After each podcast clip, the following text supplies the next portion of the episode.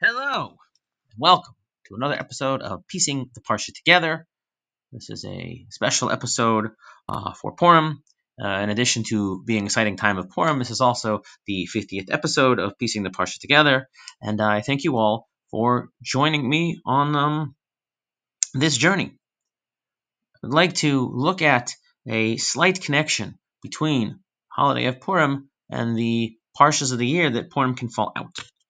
In a non-leap year, uh, Jewish leap year, Parshas Tetzaveh is always Parshas Zachor. Parshas Tetzaveh focuses on the Bigdei Kehuna, the clothing that the Kohanim wear when they did the Avoda in the Mishkan, as well as the inauguration process uh, to inaugurate the Kohanim into the Avoda. In a leap year, it is not uh, fixed.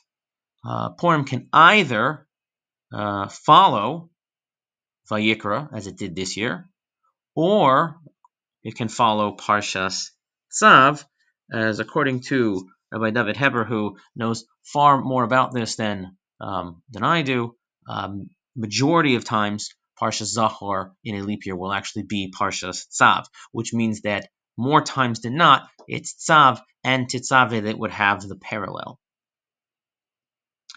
Um, and then that parallel being the focus on the inauguration of the Kohanim into the Avoda. That is something that both Parshas share.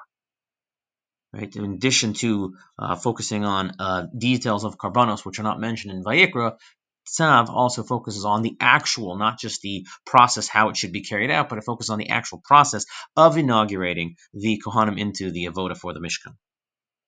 So is there a connection between, let's say, the Bigdei Kehuna, which are put on the Kohanim, um, and perhaps even the, the idea of inauguration into the service, and Purim? So if one looks at uh, the Megillah, there are a few times when clothing, uh, specifically be prominent clothing, are, are mentioned. If uh, it says that um, Achashverosh makes use of kalim kalim shonim in the first perek, I believe that uh, that includes the the, the the kalim from the Mishkan, which may also include the Bigdei Kehuna.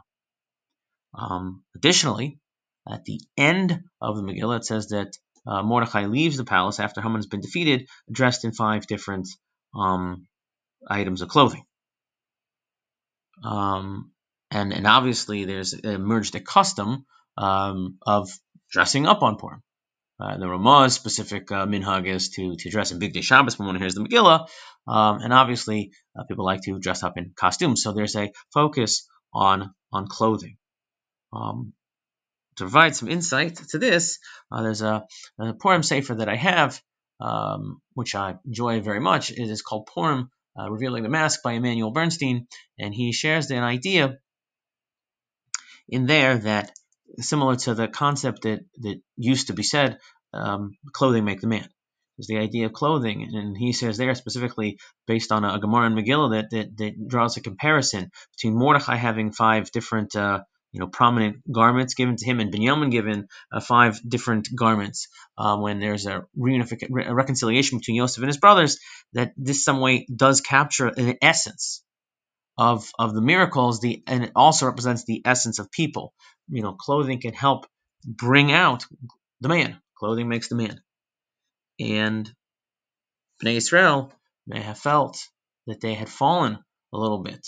And the Purim story, they're perhaps feeling downtrodden, feeling that they've lost their special connection as Jewish people. That might be what Achashverosh's party symbolizes, that the Bais HaMikdash is supposed to be rebuilt. It hasn't been rebuilt. There is no longer a Jewish people.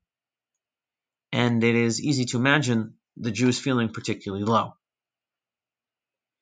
And um, the story ends not only uh, the Jewish people special, but you could say even Mordechai comes out, you know, dressed. I don't know if say he's dressed like the Kohen Gadol because it's not the clothing don't match, but he's dressed, you know, prominently, and this helps to to reveal the Jewish people's inner essence that there always always something chashiv to them. And that would be again the idea that the Ramah quotes that you should go to hear the Megillah specifically in Bigdei Shabbos. Um, which is not something that is necessarily stressed for other mitzvahs that are not Shabbos or Yom Tov.